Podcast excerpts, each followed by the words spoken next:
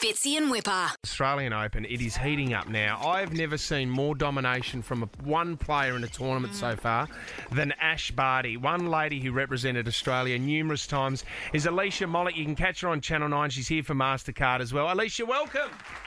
Oh, thanks for having me on. It's been pretty awesome, hasn't it? Watching Oh, Ash. just- I hope you guys have been glued to the TV. But um, It's been it's phenomenal. been- yeah, incredible. And look, she's had convincing scorelines, but I reckon every match has been a bit of a battle for her. But she's just been too good so far. And last night was another um, amazing example of, I think, um, yeah, the most complete player we've seen for a very long time.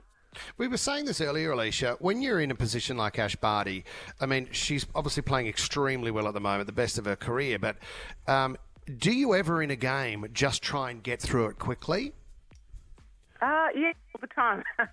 yeah. I, I mean, I know what you mean. It sounds like a silly question, but I suppose. No, no, it's and that's the hardest. That's what that's what has impressed me about Ash is that, you know, it, you know, a couple of years ago there were times where she'd be a little bit up and down mentally or, or even with emotion. And here at the Australian Open, this past sort of, you know, 12 months, she won Wimbledon um, this past year in 2021. And here at the Australian Open, she's been incre- incredibly level, not. Rushing, as you mentioned, um, has barely. I I haven't not seen her look at the play box or her coach Craig Tyzzer once. Yeah, She's- right. you know, you see so many players sometimes in desperation more than anything look up at their player boxes. But to me, it's a quiet calmness, and I just think she's so um, in tune with her ability on court. But yeah, she n- no rushing, and No. you know, really you know, high level IQ on the court. She just really has a great understanding of her opponent's weaknesses. You know, it's so good to watch. I mean, she hasn't won the final yet, but we were only we were talking this morning as well, Alicia. Could she? I mean, Serena's now getting towards the end of her career. I can't. Could Ash go into Serena territory? Like, I mean, if she keeps herself I mean, fit, anything anything's possible. I mean, Serena started on the the Grand Slam trail though. I think when she was 16, Yep. 17. Yep. So, I mean, she she burst out onto the scene and it was you know was a bit of a phenom like Venus. I'd put Martina Hingis in that category too. Mm-hmm. So. So I'm not never say never. The, the, the, woman you mentioned, Serena Williams, the legend. Yeah. Um, you know, she was winning earlier, but of course Ash was. You know, she had a bit of a break, and I think that's helped too. You know, with her longevity, she's gone through some difficult times and disappointments, and now she she enjoys her tennis. But you know, Fitzy, what I love about Ash is she's kept the same team around Yep. her, same fitness trainer, her same physio, her same tennis coach, Craig Tyzzer. You know, a lot of players at the top. Yep. You know, the grass is always a little bit greener on the Yeah, other side. sure. You see so many coaching changes, and I think that's probably what the greats do a little bit better than the rest. You know, they Yeah. they're pretty smart at picking good people. Now, Alicia, we talk about tennis etiquette, and you know what the the, the tradition of tennis over the years. You, you think of Wimbledon, you think of all that, and you know the uniform and you know sportsmanship. What we're seeing now at the moment with the special Ks with Thanasi and Nick Kyrgios is, you know what? I, I love the crowd participation. I think it's amazing. It's is it ruffling a lot of feathers in the tennis industry? What are your thoughts on it, and can you see a future for it?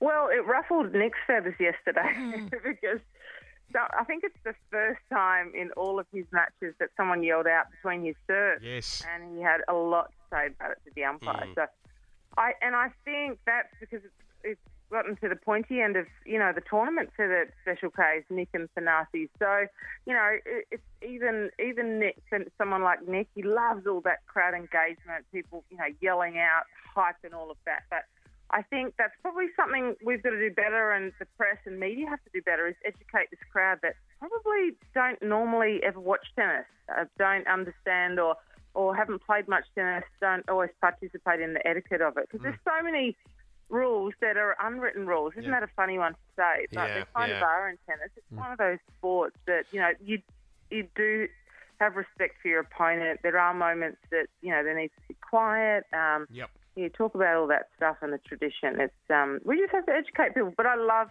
I love newcomers to tennis, and Nick's created this crazy Oh. sort of atmosphere around Melbourne Park. I mean, it was electric yesterday, and it was great. Carried on for Dylan as well. Yeah. was on stage for his final. Yeah. Well, Alicia, have you ever had a moment where we're celebrating Ash's speech with Jim Courier afterwards with the interview? have you ever had a moment on centre court where you've accidentally slipped up with some of the language? If anybody missed it, have a listen to Ash Barty last. When he was saying, saying his acceptance speech, we were both crying. I was like, I need to get out here and get ready to get game on. But Have you had one of those moments, Alicia? Well, that start with an S or an F. I didn't quite get it. I think there was both.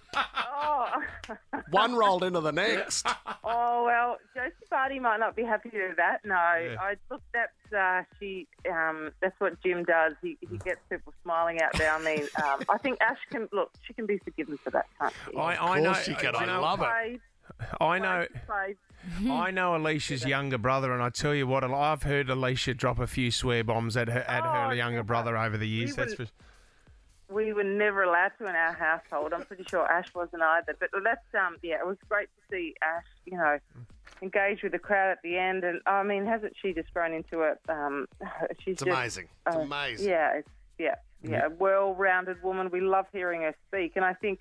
You know, she's the first to lob praise on her opponent as well. I think that's important in this sport. Again, a nice bit of you know tennis etiquette um, from her perspective. But she spent a lot of time with Dylan too as well this Yeah. year. You know they'll both um, you know in the final stages of Wimbledon. They spent a lot of time on tour this year too. It's a really special bond between those two. yeah. Well, Alicia, you're doing a great job. We know how busy you are. We appreciate your time. Thanks for coming on the show. Thanks for having me. Enjoy Saturday's final. Yes, here we to go. watch it. Cannot wait. Thank you, Alicia Molik. Fitzy and Whipper.